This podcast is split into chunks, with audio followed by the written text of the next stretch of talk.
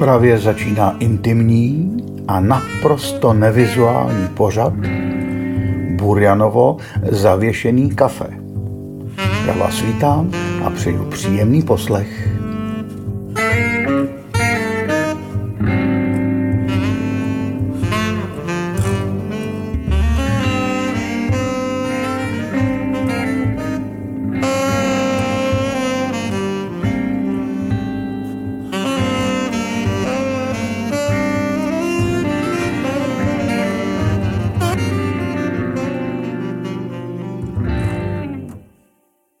Dobrý den, vážení posluchači Burianova zavěšeného kafe. Vítám vás při poslechu jeho 32. dílu. Vždycky jednou za 4 týdny vás čeká rozhovor s někým, s kým stojí za to si popovídat. Tentokrát to je Petr Nikl. Petře, ve Wikipedii je několik nejdůležitějších věcí o tobě srovnáno tímto způsobem. Nejdřív tam je, že jsi se narodil 8. listopadu 1960 v Tovaldově, jsi český malíř, hudebník, fotograf a divadelník, což je roztomilý, protože tam vždycky chybí spousta věcí a některý dokonce i přebývají, když takhle to někdo vyjmenovává. Někdo píše i dirigent třeba, jo? No, samozřejmě, cestovatel taky seš určitě. Byl členem již zaniklé umělecké skupiny Tvrdohlaví, to je prosím. Pro jeho obrazy je typická decentní barevnost, tečka. A pak je tam věta, která mě fascinuje. Vystavoval masky, které se podobaly podivným zvířatům, sám v nich pak vystupoval. Jako takový, jako, že to je vedle toho, že si dostal cenu Jindřicha Chalupeckého, je to vlastně to nejdůležitější, co si v životě dělal, že si vystavoval masky, kterých si pak vystupoval. Jak si to mám všechno vysvětlit? No já když nad tím teď se zamyslím, tak je to vlastně, tak trefil hřebíček na hlavičku, protože podstatou všech těch činností je jakási hra s věcma, se světem, se sebou a ty masky do ní tak nějak přirozeně patří a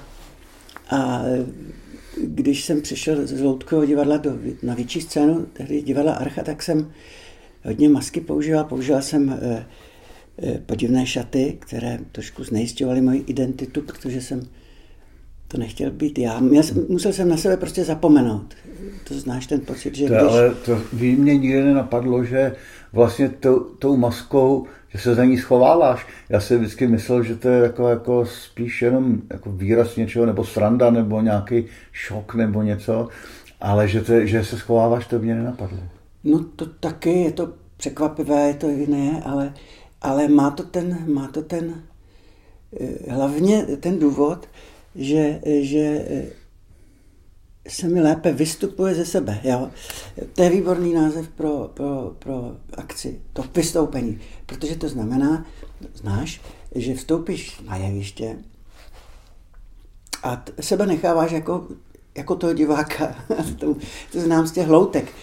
Tam už vlastně nastal ten příjemný pocit, že jsme hráli obyčejným kukátku, čili my nejsme vidět, jsou vidět ty hloutky. A ty se na ty loutky taky díváš, jako dívala ze zhora a můžeš s nimi nějak hrát. Jenomže oni samozřejmě neposlouchají a dávají ti nějaké impulzy a ty je musíš poslouchat. Takže tam je ten úžasný dialog, kdo koho vede. A to jsem si převedl na to velké divadlo, že jsem se musel představit, že mě kdo si vede. A ty masky a ty převleky mi v tom zpočátku pomáhaly, protože kdybych tam šel v civilu, tak se tak neuvolním. Jasně. Ovšem, časem se opravdu stalo to, že už i na pořadech osamných písničkářů jsem schopen vystoupit ve flanelové košili a mančestrácích, takže už jsem to jako tu masku, už jsem ze sebe vlastně udělal z toho svého ksichtu. A cítíš ten rozdíl mezi tou maskou z ksichtu a mezi tím ksichtem jako takovým? To nevím, jenom vím, že tak jako si obuješ nové boty, tak oni tě okamžitě šoupnou do jiného pocitu. Jo. Tak ta maska ti dává nějaký vedení, jo. Že ty ji musíš, protože ty nemůžeš ignorovat. No a teď dát si vedení ve vlastním ksichtu, to není tak úplně jednoduché. No. Už protože on se různě mění, že jo. Ta maska je chladná, ta je prostě neměnná. Takže ten princip toho hraní si s věcma, se sebou, s převlíkáním, se světem, tak to možná tady trefili, že to opravdu pro mě bylo důležité, že jsem dělal ty masky. To je zajímavý, ale že to možná trefili a třeba to trefili jenom náhodou, že? To tak vypadá. No oni neví, že to trefili. No právě. Tím se to zdálo zajímavé právě pro ten humor, pro nějakou asi jinakost, že to tam jiných lidí nemají. No. Přitom Masek používá tolik lidí, že? Hele, tam chybí, že jsi básník. Tam nenapsali, že jsi básník. Ale pro mě jsi básník taky. A vadí tě to, že řeknu, že jsi pro mě básník. Ne, pokud chápu báseň jako něco,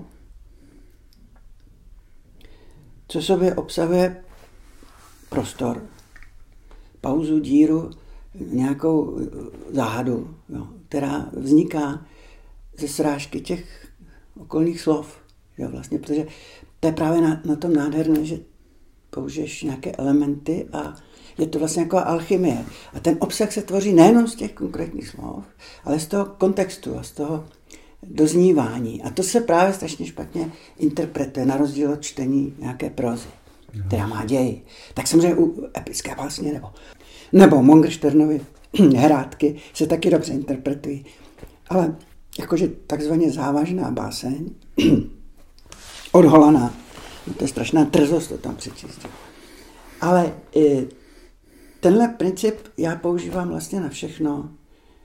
Princip toho prázdna mezi těma prvkama, mezi těma prostředkama, když mám čáru na obraze, pak chvíli nic a pak další nebo plochu, tak co se v tom chvíli nicu vlastně děje. Jo? A v hudbě je to zase ta zámlka, nebo ta nejdůležitější části skladby, což je to ticho, co tam je. Jo, hezký. A mně se strašně líbí, že propojuješ všechny ty žánry vlastně svojí vlastní osobností. A že vlastně myslím si, že kdyby si měl opravdu říct, co seš, tak bys to nedokázal říct. Jo. Aspoň mám ten pocit. Ne, já taky ne. Teď jsem říkal, že jsem spoluhráč, jo, že se s vším spoluhraju. Je to obtížné říct, protože to všechno je pro mě stejně důležité, protože jinak bych byl frustrovaný, že nedělám to a dělám něco jiného. To nejde. A je to zajímavé, protože vždycky ve mne hrkne, když někdo řekne ten pojem toho renesančního. Teď jsem dělal cyklus renesančních obrazů pro pardubický zámek. Ale někde jsem četl, a to se mi vlastně líbilo, i když mě taky hrkne, že jo, že tam je napsáno básník všeho.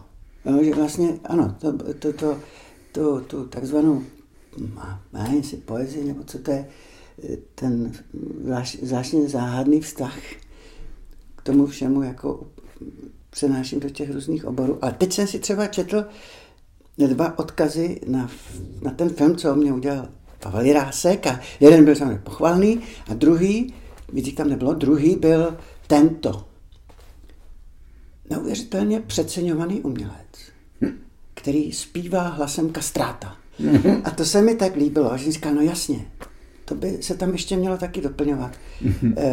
Něco jako platonický kastrát, nebo, jo, že já mám opravdu ten vysoký hlas. A teď jsem napsal písničku, kde zpívám, nahrál jsem to právě ve VV studiu, že jo. Kéž by mi dala síla rtů, zas tenký hlas kastrátu. Jo, tak jako písničku a strašně jsem si lebeděl. Ale je to dobrý. Do této kategorie se dostat je fakt dobrý. Co jsi dělal v životě nejpodivnějšího? Co i samotný tobě připadá, že třeba je... Třeba okopávání zahrádky. Protože jo, já musím to nejpodivnější být to nejběžnější asi, aby to se to stalo tím v kontrastu s tím podivnictvím vlastně ještě podivnější. Já bych musel chvilku přemýšlet. Jako, co jsem dělal vlastně nejpodivnějšího před lidma, asi, třeba. Jako, že, když byli přítomní diváci nebo tak. Protože jsi mi třeba předával tu cenu magnézí litera. To bylo hodně Já jsem vytuneloval jako literární fond, jako výtvarník, tak to jsem jako nebylo dobře u toho. Ono by se našlo samozřejmě strašných podivností. Já jsem vlastně, musím ještě říct, že jsem poprvé nespíval písničky. Budu to fokusovat na ty písničky, protože vím, že ty a já jsme spojení tady přes osamělé písničkáře, tak poprvé to nebylo až ve 40, kolem roku 2000, ale když jsem měl takových 28 na vojně v rámci soutěže armádní umělecké tvořivosti, že abych vypadl z toho, protože byl rok normálně ve Stříbře na útvaru Bigošském, a tak jako tam jsem zpíval pacifistické písně na soutěžích pro vojáky, kde v publiku byli všichni jenom vojáci. A já jsem to zpíval v tom vojenským, jo. Měl jsem ten brač, ten přibyl takový zvláštní nástroj, co mám po dědečkovi z Černé hory. A tam jsem zpíval písně, jako třeba, já už se teď jako nespomenu, ale právě o takových podivných zvířátkách, které je mi líto. A o tom, jak 25 kamarádů šlape silnici a večer pak 25 kamarádů pojedají krupici, že jo, to byla taková běžná strava. A vždycky ta odborná část poroty to posunula jako do dalšího kola a ta vojenská část, to se tam svíjela. Tak to byl teda opravdu podivný zážitek, ale ten se nepotřeboval, že tam já jsem vlastně ztratil trému.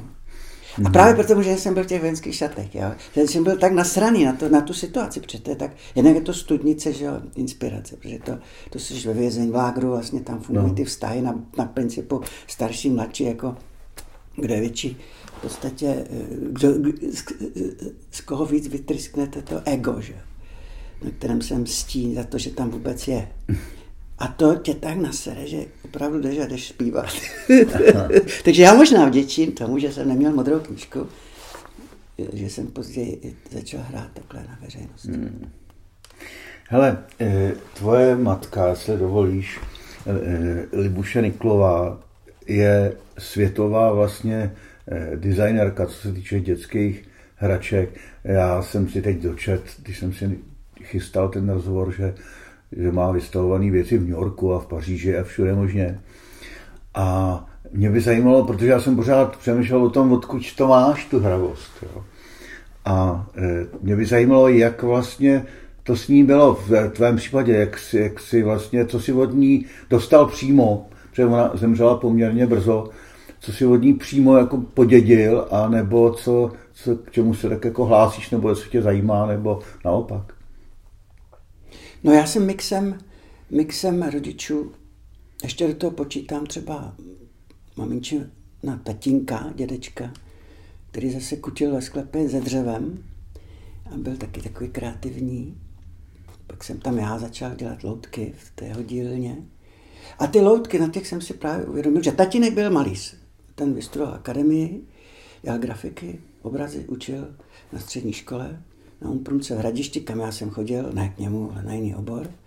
Takže já jsem vyrůstal vlastně komplexně v uměleckém prostředí a pak máš dvě možnosti, buď to se vzpříčíš a děláš úplně něco jiného, nebo prostě není zbytí. A já jsem neměl zbytí a viděl jsem, že prostě nebudu dělat nic jiného. Že? A zatímco u tatínka jsem často popíval v ateliéru, cítil ten terpentin a mi počas byla hurvínka a dal mi nějaký barvy a já jsem si tam maloval. A viděl jsem, jak vznikají ty obrazy, jako stylizované figurální obrazy, které mě taky hodně jako určitě ovlivnily. Tak u maminky to byla taková záhada, protože ta prostě byla zavřená ve fabrice, kam se nesmělo. A občas donesla domů nějaký prototyp, aby si to u mě jako zkušebního králika vyzkoušela, co já teda na to a jestli to vydrží. Některé hračky se trefily do toho věku, zejména ty pískací, natahovací, harmonikové. Takže tam já jsem neviděl, jak ona to dělá, i když jsem viděl, jak doma dělala prostě pro nás nějaké ušité věci, třeba z molitanu hračky a takový, co to už byly jako domácí práce. Ale tyhle, co se takhle proslavili, samozřejmě později ona to proslavení vůbec nezažila, že ona vůbec netušila, kde všude, kdo se tím dál inspiruje, jaký bacil vlastně ona roznesla po celém světě. To až teď se to začíná jako projevovat. To je skvělý, já jsem si na to vzpomněl minule, když si nadspal ty zvířata do břicha a pak si na ně hrál, myslím ty pískací různý hračky, jak jsi přišel na ten koncert a tam si se prostě tím vyspal a hrál si na to, tak vlastně jsem si říkal, to je takový zajímavý souvislost. No vlastně už když měla vernisáž, když mi dělali pro ní tu výstavu v roce 2010 a potom jsem ve Zlíně a potom byla tady v Praze, tak vždycky na vernisáži jsem vlastně zahrál na tu kočičku a na ty nafukovací buvoly, tak jako decentně. A to, co jsi slyšel ty, to už je pak z Verimex, jo.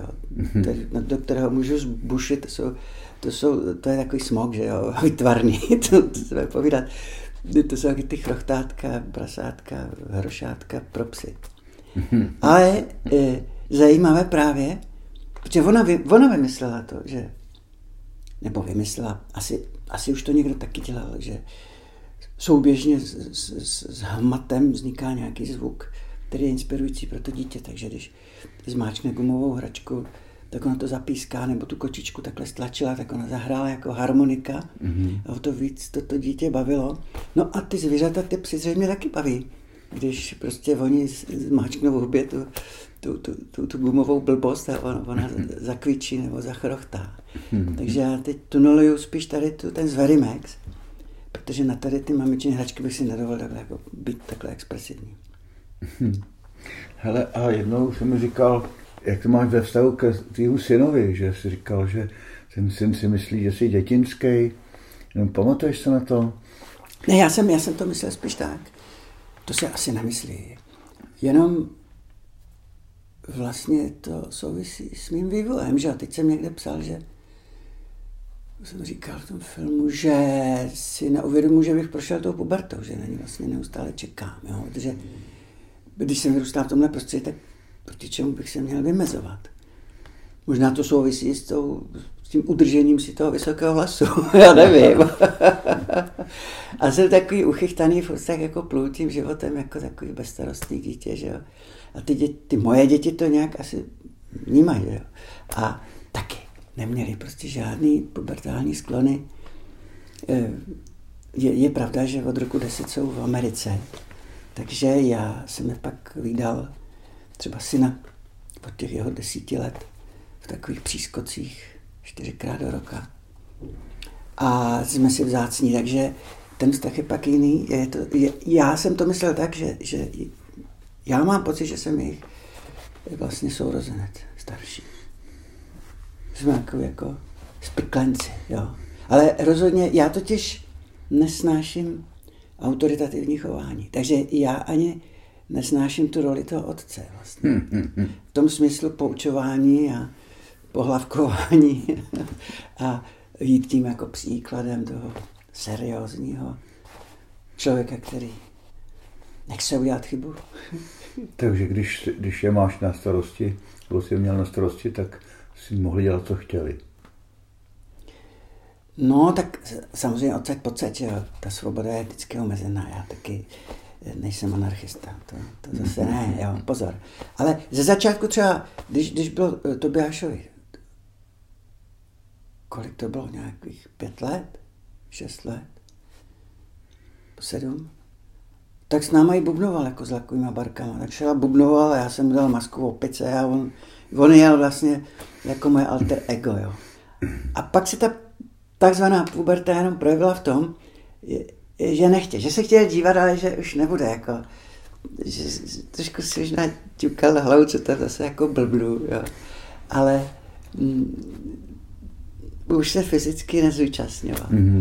A teďka jedu na jeho promoci do New Yorku, vystudoval film, dokumentární film a experimentální film. Aha, takže tady ta hravost bude zase někde jinde, asi v něčem jiném se objevuje. V něčem jiném. A dcera, která je o 5 let starší, ta má teďka 27, tak je teď v Londýně a tam vlastně ona je ilustrátorka a dělá grafický design, takže oba jsou vlastně postižení. No. To já znám. Ale drží si ty své obory, na rozdíl ode mě. Já když jsem začala hrát divadlo v 80. letech, tak si pamatuju, jak babička říkala, ať to nedělám, ať se držím svého kopyta. To, a když má člověk víc kopyt, tak to... Co je to vlastně podle tebe dospělost? Mě tohle to hrozně zajímá.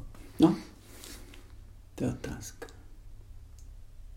Já myslím, že to souvisí s vědoměním si nějaké zodpovědnosti, nějakého toho svědomí, které hlídá vlastně tu bezbřehost, která by vlastně nemusela být pozitivní. To je pro mě ta dospělost. Asi ano, že reflektuju, co dělám a že si za to jako nesu tu zodpovědnost já. Že to nedeleguju na ty rodiče, posléze na nějakého šéfa, nebo tak, jak to tak bývá. Že jo? A že se snažím obstát vlastně sám před sebou s jakýmsi svědomím, které máme, nikdo neví, odkud to je, že jo? Může se to spojovat s nějakým druhem víry, ale je to taky záhada.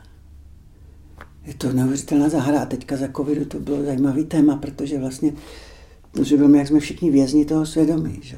Tak jak se budeme chovat, když víme, že menší nezodpovědnost může způsobit v řetězci jako nákaz něčí smrt. Že? A to bylo teda šílené. To bylo až opravdu, to člověka jako, trošku jako deptalo. A nemohl nic dělat, že vlastně tím pádem jenom pro sebe tam do šuplíku se zavřít. Takže tohle mám spojeno s tou dospělostí. Takže když je věčné dítě takhle zodpovědné, tak to není dítě. Tak je to věčně spontánní člověk. No. Teď jsi se charakterizoval dobře. Tak bych to chtěl, no. Já nevím, možná... Víš, protože představ si to, že seš na koncertě osamělých písničkářů, teď tam vystupují různý svět a najednou přijde Petr Nikl, který vždycky udělá něco naprosto šílenýho. Jako takovýho, jako že přijde z helmě s rohama, nebo z něj vypadnou děti, hračky, nebo vždycky něco vymyslíš takovýho a teď ten člověk si říká, co to je za cvoka, ale... Právě fantastický na tom, že cvoci jsme my ostatní, kteří to neděláme. No ne. Protože nemáme prostě ten spontánní přístup k tomu. Oni jsou to takové pomůcky, že jo, byly, jako ty věci, které člověka trošku zcvokovatí. Protože já jsem potřeboval, abych nevypadal moc seriózně. abych dostal lidi do toho pocitu na tu nulu, že teda neví, co si o to mají myslet. Protože to je ideální stav. Když už mají to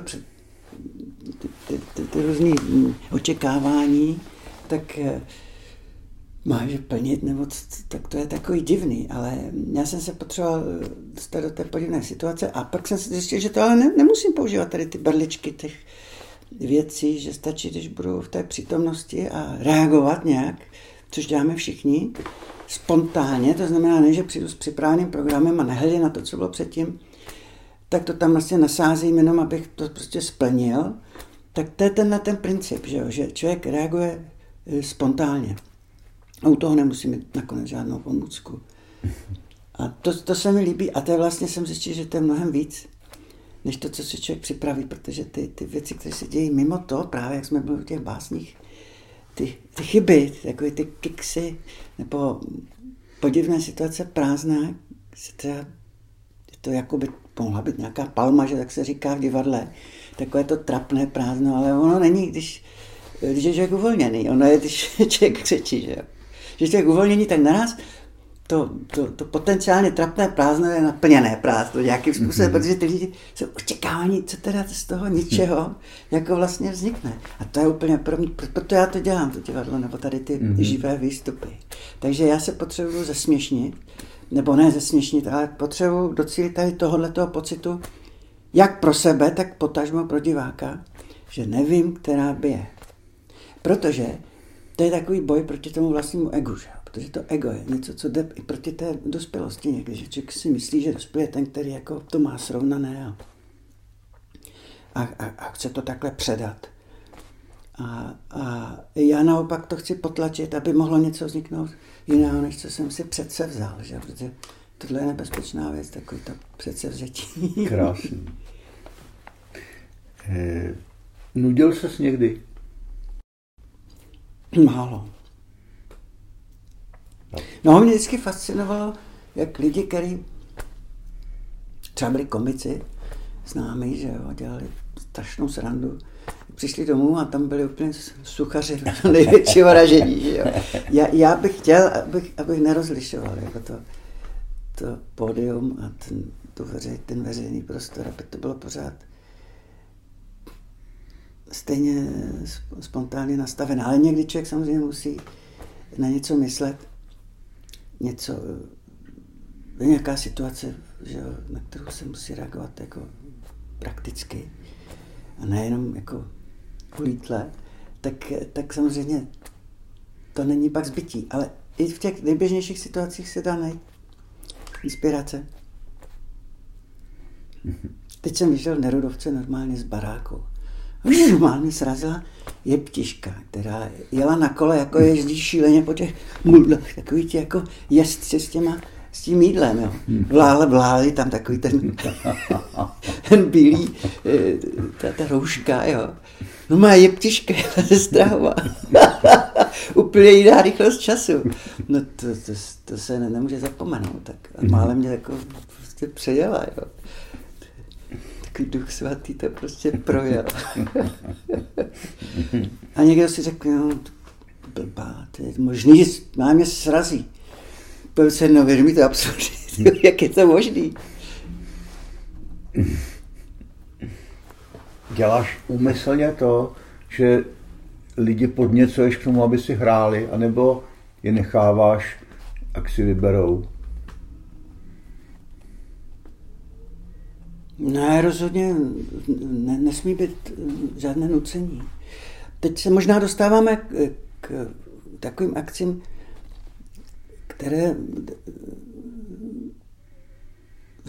která první z nich vznikla v roce 2000 jako hnízda her.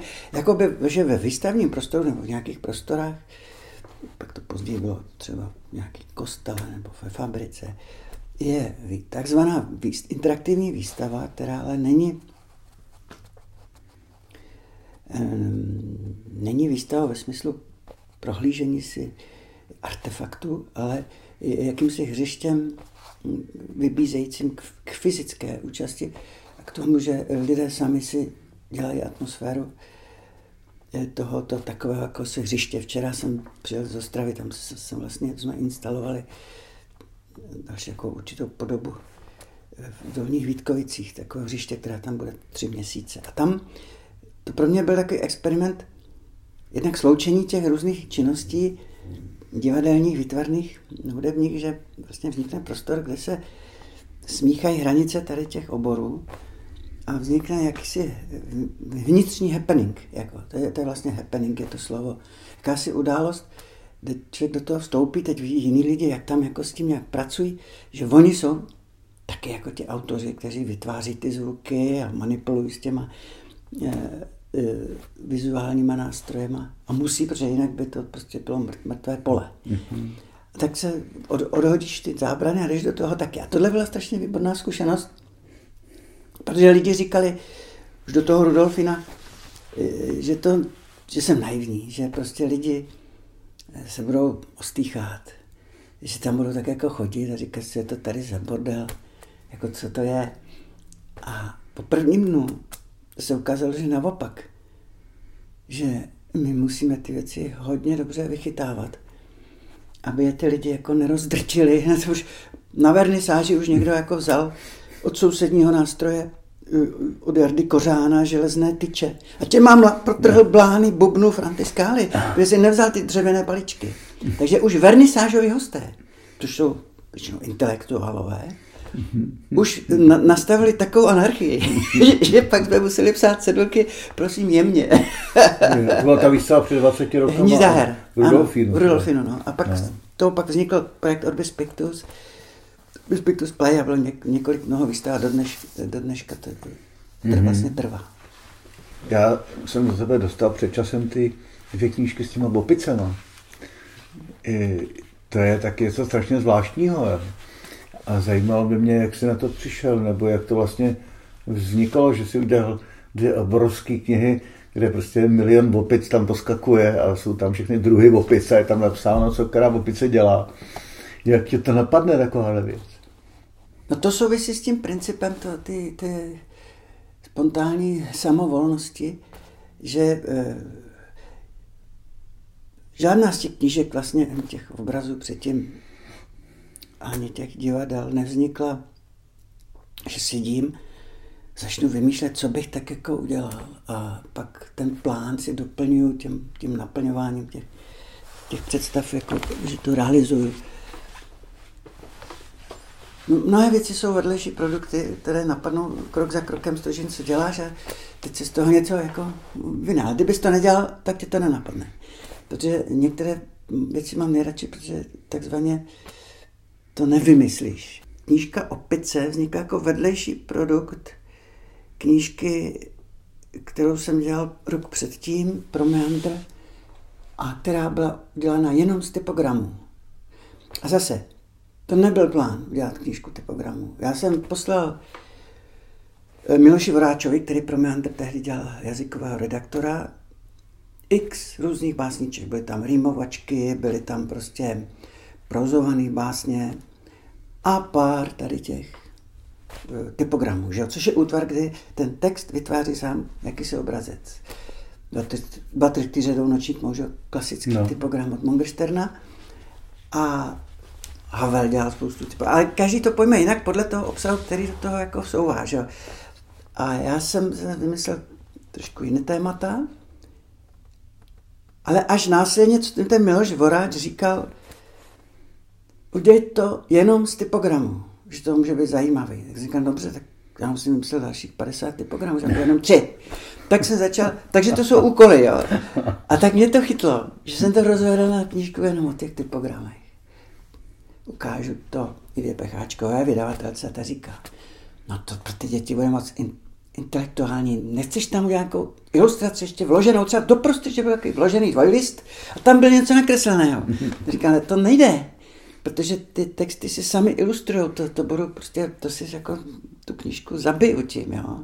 A abych to dokázal, tak jsem říkal, leda, že by to byly třeba opačný postup, že teda udělám figurální písmo, že to budou obrázky, které ale tvoří text. A udělal jsem si pár těch opic, ukázal, vidíš to, ale to je jiná knížka v této knížce. Já říkal, no tak udělejme jako ty opice. A teď ještě do toho vstoupilo, protože jsem tehdy dělal vizuály pro Dětský filmový festival ve Zlíně a vstoupili do toho i produkčně, protože ta knížka je velice drahá. Tak vznikla ta první okrová knížka opičího písma. A já jsem si vygooglil fotky opic a pak jsem jenom zíral, jako, co všechno existuje. Já jsem to vůbec nevěděl. A tak jsem si jenom upravil, díky tomu, že mají ten ocas, tak to umožňuje s těma písmenama si víc hrát. Jsem se po těch fotek různě upravil a udělal jsem z toho obrázkové písmo v té první knížce. Takže jsem z různých opic si udělal abecedu a měl třeba víc, samozřejmě Aček, Eček a těchto písmen, které se opakují, byly z různých jiných opic. A tohleto písmo z mixovaných opic všech možných druhů dělá vlastně texty, kteří jako píšou ty opice o sobě, že jo. Takže tam zase není klasické písmo, akorát nadpis, že jo, ale jenom obrázkové.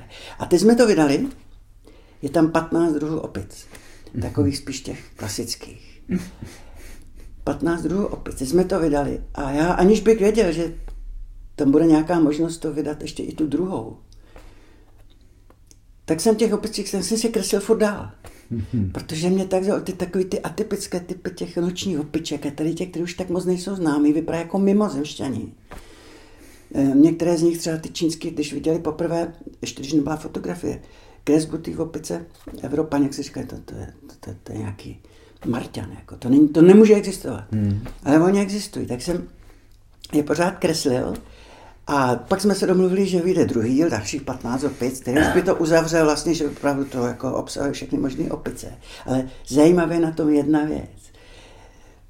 Jedna paní, která si koupila tu první knížku, říkala, aha, ale to je škoda, já jsem se, že ty písma vždycky budou jenom z ty jedné opice, o kterou se týká.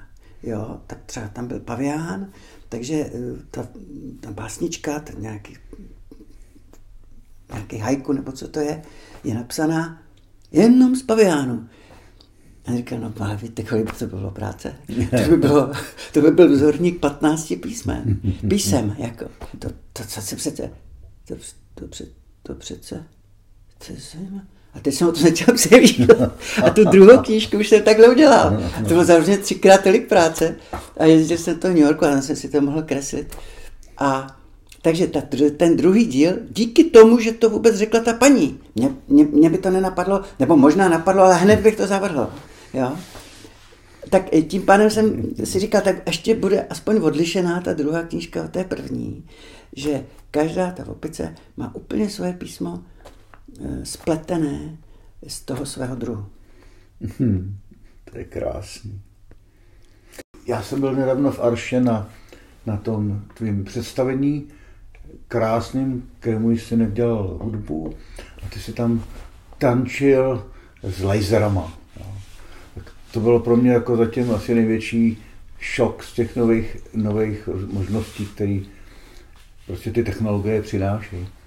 Jak ty se vlastně vyrovnáváš s těma novejma možnostma, nebo hledáš si je, nebo k tobě přicházejí zase jako ty opičí písma?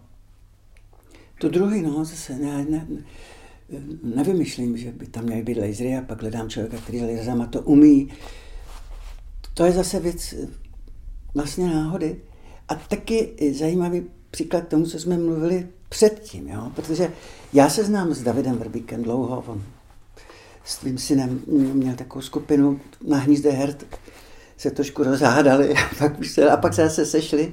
My dělali desku dohromady. No a David, on je strašně šikovný na zvuk a právě na ty lasery, dělá nástroje z laserů, dělá laserové struny, které hrají, a předtím jsme měli nějaké už koncerty spolu a on mi pozval, že mě ukáže, jak s tím laboruje ve svém studiu, a já jsem jenom zíral, co se s těma laserama vlastně dá dělat, a v té době jsem vydával knížku v Argu Malovat slunce, což je takový dialog vlastně s maminkou. Poté, co jsme předtím hráli v Arše, to představení Já jsem tu zajíc, což byl nějaký dialog s maminkou, a všechny ty věci byly nafukovací a obsahovaly vzduch a vlastně celá ta scenografie byla vzdušná. Pak jsem je vypustil, splaskli, že byl prázdný sál. A hledal jsem nějaké další představení, které by na tohle navázalo. I v tom dialogu vlastně na ty nějaký osobní melodram vzpomínek. A když jsem se narodil krátce před výletem Gagarina do kosmu prvním, tak v listopadu 60, asi 5 měsíců předtím, než on jsem byl první člověk vlastně v tom vesmíru. A tak jsem to tam do té knížky takhle jako měl takový kosmický sen, což provází ten můj dialog s maminkou tady v té knížce. A já vlastně nelze malovat slunce, nelze malovat něco, co nemůžu vyjádřit ten oheň, že to možná Van Gogh se mi to třeba podařilo, nebo nevím, ale v podstatě jako něco se nedá napsat, něco se dá namalovat, tak jsem vedl tady ten dialog, jak o něčem, co se nedá prostě sdělit, jak to vůbec sdělit. A ten kosmos je něco podobného, nemáme tu zkušenost, jo. A když jsem viděl ty lasery Davida, tak říkal, to je tak kosmické, to by se tam hodilo. Tak jsem začal spolu vytvářet tohle představení, spolu s tím synem Jendou, který do toho vstoupil hudebně. A pro mě to bylo zajímavé, ale až později. Napřed totiž my jsme postavili takové představení, kde já jsem ještě počítal, že budu obklopen jakýma si svýma věcma. Že já vždycky hraju s nějakými předmětama z toho dobu, jak jsem říkal. abych měl s čím si vlastně hrát, anebo s lidma, kteří hrají se mnou. Ale tady to bylo jasný, že to je divadlo jednoho herce, že jsem opuštěný, že prostě mluvím o nějaké opuštěnosti, tam nikdo jiný nemůže být. Akorát ty věci, kterýma se obklopuju. Takže jsme v malém sále udělali takový jako první představení, jak to bude fungovat. A tam Jenda se mnou hrál na jevišti. On měl niněru, ještě další nástroje, byl tam vidět se mnou a dělal přiznaného hudebníka. A já jsem tam měl ten stroj, ten klavírní stroj, jako takový koráb vesmírný, který ke konci jel nahoru, protože tam v tom malém sále ta podlaha taky může vyjíždět nahoru dolů. A tím to jako vlastně celý končilo. A to byl takový work in progress, jak se říká, jako co to udělá. Ale nějak to jako, nám to nefungovalo, až jsem si říkal, půjčíme si takový ty nafukovací balony, jak se používají do vody, že já se v tom zapnu, že jo, a budu v tom chodit, ale to taky nějak nefungovalo. A tak jsme došli k takovému řešení, které mě zaujalo, že to uděláme pro velký sál, takovou bílou pixli, kde nebude ani jedna věc, jenom já a prázdno.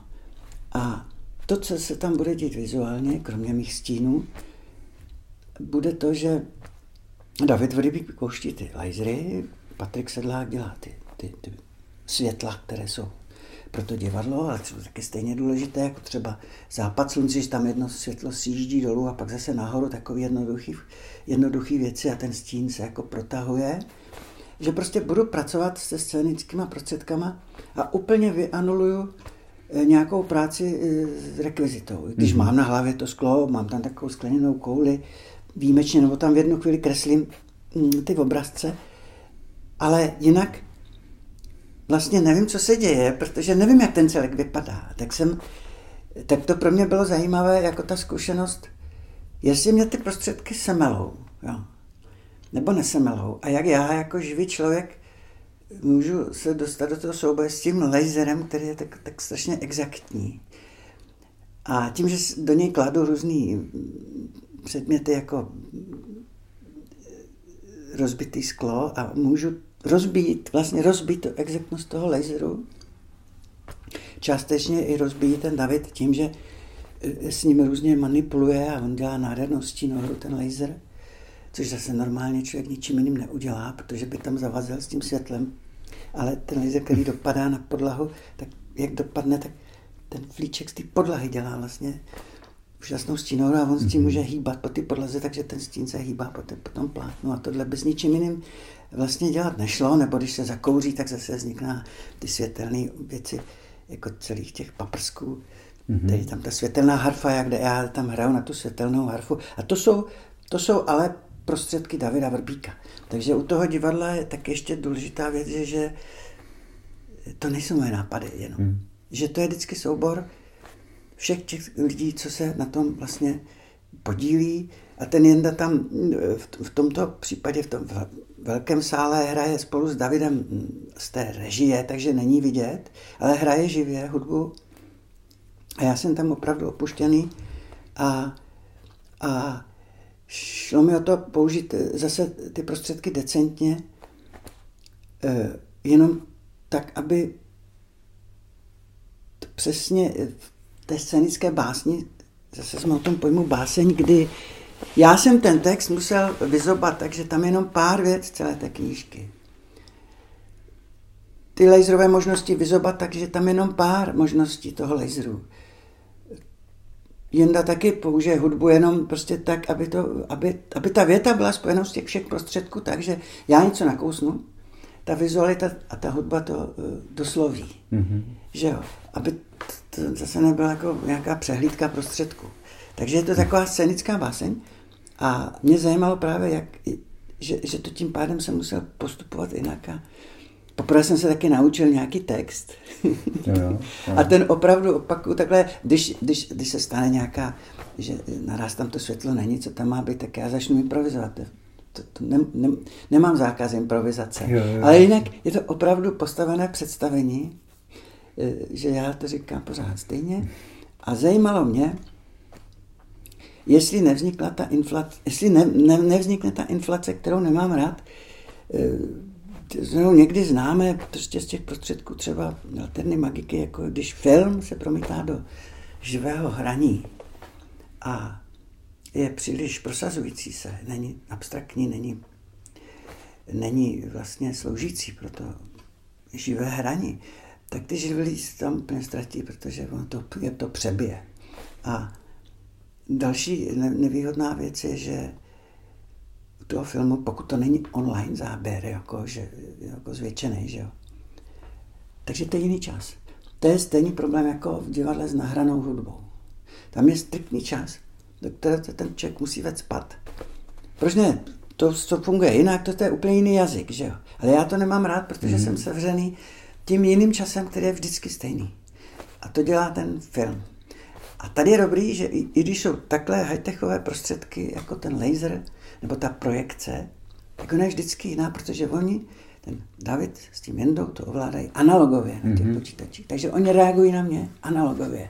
Já nejsem svázaný timingem nějaký přednahrávky. Jasně, to je. Takže je to živé, no. Já jsem nedávno dělal podcast se sportovníma písněma, a to je písně o sportu. Našel jsem tam na tvým albu písničku Míčky, která mě naprosto fascinuje. S tím tenisem? S tím tenisem. To už ani nevím, jak se to je strašně staré. Tam je vlastně hrozně zajímavá věc, že tam je to až takový jako nenávistně udělaný, což mě hrozně u tebe překvapilo. Jakože ta poenta vlastně je, že ty teda si chodil hrát ten tenis, že teda jsi byl v tom bílém světě toho tenisu a teď seš teda v tom bílém světě té nemoci, toho nemocnice, kam chodíš. A teď se vracíš kolem té zdi, já to jenom takhle říkám, aby to tam bylo jasný, vracíš se kolem té zdi, kde hrajou ten tenis a normálně těma lidma úplně jako pohrdáš, nebo prostě máš pocit, že to je úplně zbytečný. Nemůžeš k tomu nějak ještě vrátit, to je strašně zajímavý, protože zajímavý je ten posun v tom životě, že člověk si jednu dobu hraje. No já jako, jsem opravdu vyrůstal v prostředí, kdy byl kousek ode mě hřiště, já jsem se naučil hrát, že jsem plácal do té zdi a ta zeď mi to vracela. A takže jsem hrál sám se sebou. A pak jsem šel na tom promku a už jsem tenis nehrál. Ale tohle vzniklo tak, že vím, že babička byla prostě v nemocnici. Byla na tom špatně. A já jsem prožíval tu emoci. Vracel jsem se kolem toho hřiště a teď vidíš ty bezstarostný tenisty, jak tam prostě si užívají, jo. A tak to měla být taková metafora nebo nějaký popis emoce, když člověk jde z jiného prostředí. Vlastně, že nemá tu chuť si ten tenis vlastně zahrát, jo. Ale proti tenisu nic nemám, to nemělo takhle vypadat, jo. Co mám, co teda, proti čemu mám, tak proti sportu určitě, jo. A to tu totální, když je z toho prostě tato jako atrakce biznisová, a když je to ten vrcholový sport, že jo. Protože mám pocit, že na rozdíl od kultury je na ně klade velký důraz, no to samozřejmě je finančně velmi zajímavé a co nemám na tom sportu rád je, že nám nahrazuje vlastně, a možná je to právě dobře, nevím, ale nahrazuje tu lidskou touhu po boji, že jo, vlastně. To znamená ta soutěž. A to je pro mě další věc, která je zásadní, že já nesnáším soutěže, že myslím si, že tvořivost je opakem soutěživosti. A to, když se dokonce do té tvořivosti vkrádá ta soutěž, tak tu tvořivost vlastně ničí. Protože já nesmím dělat s tím pocitem, abych někoho jako překonával. Koho jako, tak já něco mám objevovat, ne? No a ten sport je vlastně, já jsem to zažil, že hraju, já jsem sportovní v tom, že já taky neumím prohrávat, a když hraju, tak si jako vyhrát, to je v pořádku, to je taková zvláštní to, ale člověk by se za to aspoň měl trošku stydět, no, za tu emoci, za tu emoci vyhrát, jako, protože vyhrát znamená, že někdo jiný prohraje. No. Proč vlastně chodíš mezi ty osamělí písničkáři, ty seš tam skoro nejvíc. skoro vždycky, když něco děláme, tak přijdeš. Spousta lidí nemá čas, ale to je tam skoro vždycky potkám, což je hrozná, pro mě jako samozřejmě hrozně příjemný, ale co tě na těch písničkářích tak zajímá? Tak já jsem svobodný umělec, já mám asi nejvíc času. Pokud sám někde nehraju, tak mě to baví, mě baví ta směs. To je právě výborný, každý je jiný, každý má jiné texty a přitom právě tím sděluje nějakou filozofii svoji nebo nějaký postřeh, což ty právě chceš, aby ta písnička byla o něčem, že jo? Což u těch písničkářů takhle je, že vlastně je to nějaké sdělení a pak hledáme tu formu, jak to teda říct, aby to třeba nebylo patetické nebo stupidní. A v té populární hudbě to naopak, že jo, tam se jedná o tu formu a nějaký text, to už je jedno, že jo, to už je jedno, hlavně, aby to bylo v tom teď trendovém pojetí, to je jasný, to si nemusíme říkat, ale pro mě je to setkání prostě jako se zajímavýma lidma to všecko. No pro mě to je to samý, takže to si mě přesně odpověděl, tak jak to cítím já. Tak. No ale ty to dokonce organizuješ, takže kdyby to neorganizoval, tak by to vlastně neexistovalo. Já to organizuju, protože to nikdo jiný nedělá. Že? To není, že bych chtěl, to je prostě proto, že to nikdo jiný neudělá, tak to uděláš. A děláme to 20 let a to pořád funguje, takže taky díky právě takovým lidem, kteří tam chodí, jako seš ty. Chtěl jsem se zeptat, jestli máš nějaký sen nebo nějakou touhu nebo něco, co bys chtěl někdy udělat a co si zatím nemohl, nebo co vůbec nebudeš moct, ale něco takového, co by tě moc bavilo nebo co bys chtěl. Já právě si to předu nedělám. Já se nechám unášet tím proudem, jak to všechno jedno z druhého jako se vyvíjí. Já vlastně v tom snu žiju, já jsem naprosto šťastný, musím tady říct, ve smyslu nějaké spokojenosti z toho tvořivého hraje, že něco jiného je osobní život, to nebudeme motat. To je někdy právě v přímém nějakém si střetu zájmu, to známe, ale takže ano, možná ten sen se spíš týká tohohle nějakého toho vybalancování osobního života. Zdají se ti sny? No jasně. Máš nějaký sen, který je zajímavý nebo určující? Nebo... No hodně často se mi zdá, já jsem o tom právě mluvil, že prostě všichni lidi už jsou v sále a já teprve začínám chystat to divadlo. Teď jsme hráli v planetáriu v pondělí a opravdu jako říct, až ještě 4 hodiny čekají dole v tom muzeu a tě nepouští, že já ještě pořád chystám, protože toho bylo strašně moc. Naštěstí, než se ti lidi sešli, už tak se to akorát tak vyšlo, jo. Ale tenhle ten sen se mi vrací, je to takový traumatický sen, nebo nějaké lítací sny, nebo tak, no. To je prostě zajímavý téma, protože jak každý vždycky říká, že mě někdy závidí tu lítlost, nebo prostě, že si člověk může takhle žít v nějakém snu, v nějaké takové uvolněnosti. Že jak to chci přenést na ty ostatní, jak já říkám, nebo že právě to funguje, že se to přenáší na ostatní. Já říkám, no to je, protože všichni to mají vlastně, že všem se zdají sny, všichni mají něco vlastně iracionálního v sobě, co ten mozek tam ty racionality poplete, že jo.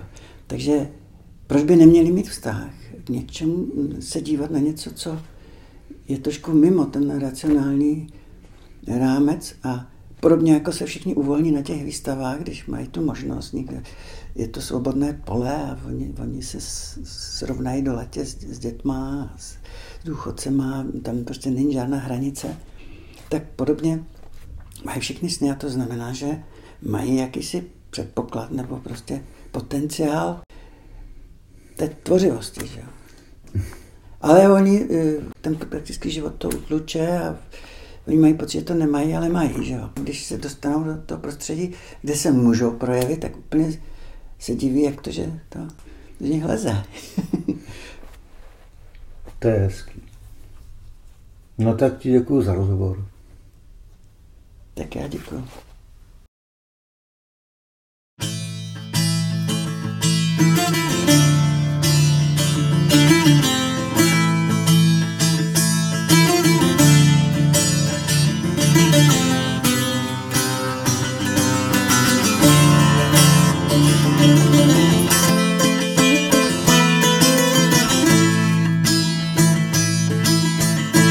Vždycky, když se vracím z domu důchodců, nemůžu vystát pachy sportovců. Cesta vede kolem punkových kurtů. Elekáň v bílém držíš svoji partu. Puch, puch, puch, puch, puch, puch, puch. Poletuje vzduchem omlácený duch. Rakety buší, ubíjejí čas. Když jsem to hrával, teď z toho jde mráz.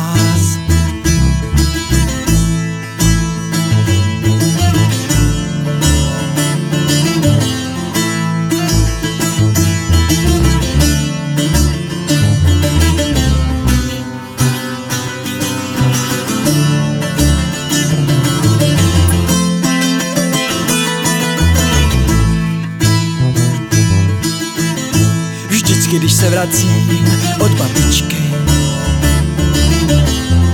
nenávidím žluté semišové míčky. Když přeletím přes plot, nehážu je zpět.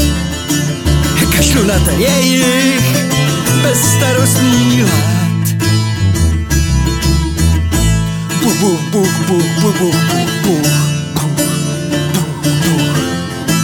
Poletuje vzduchem kulovitý půl.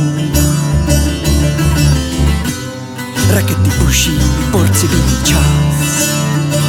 Sám tělem i duší, byl jsem jedním z vás. Občas tady lítá celý bílý.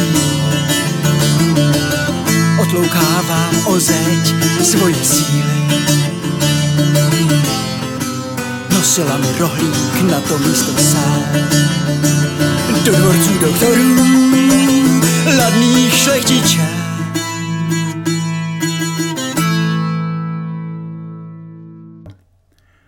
Na závěr dnešního kafe jste si mohli poslechnout písničku, o níž byla v rozhovoru řeč. Míčky od Petra Nikla. Za 2 týdny mi bude potěšením nabídnout vám celý jeden díl podcastu věnovaný Petrovým písním. Teď už jen ty obvyklé nutné informace. Můžete mi psát na adresu jb@janburian.cz a posílat různé ohlasy a také tipy na zajímavé osobnosti pro rozhovory, upozornění na písničkáře či písně, které vás zaujaly a tak dále. Pokud máte chuť a možnost podpořit výrobu a distribuci Burianova zavěšeného kafe, řekněte o tomto podcastu svým přátelům a známým. Můžete také poslat jakoukoliv částku, nejlépe samozřejmě stálým příkazem, na číslo účtu 478 399 8003 /0800. To ovšem povinné rozhodně není. Děkuji vám za pozornost a mějte se hezky.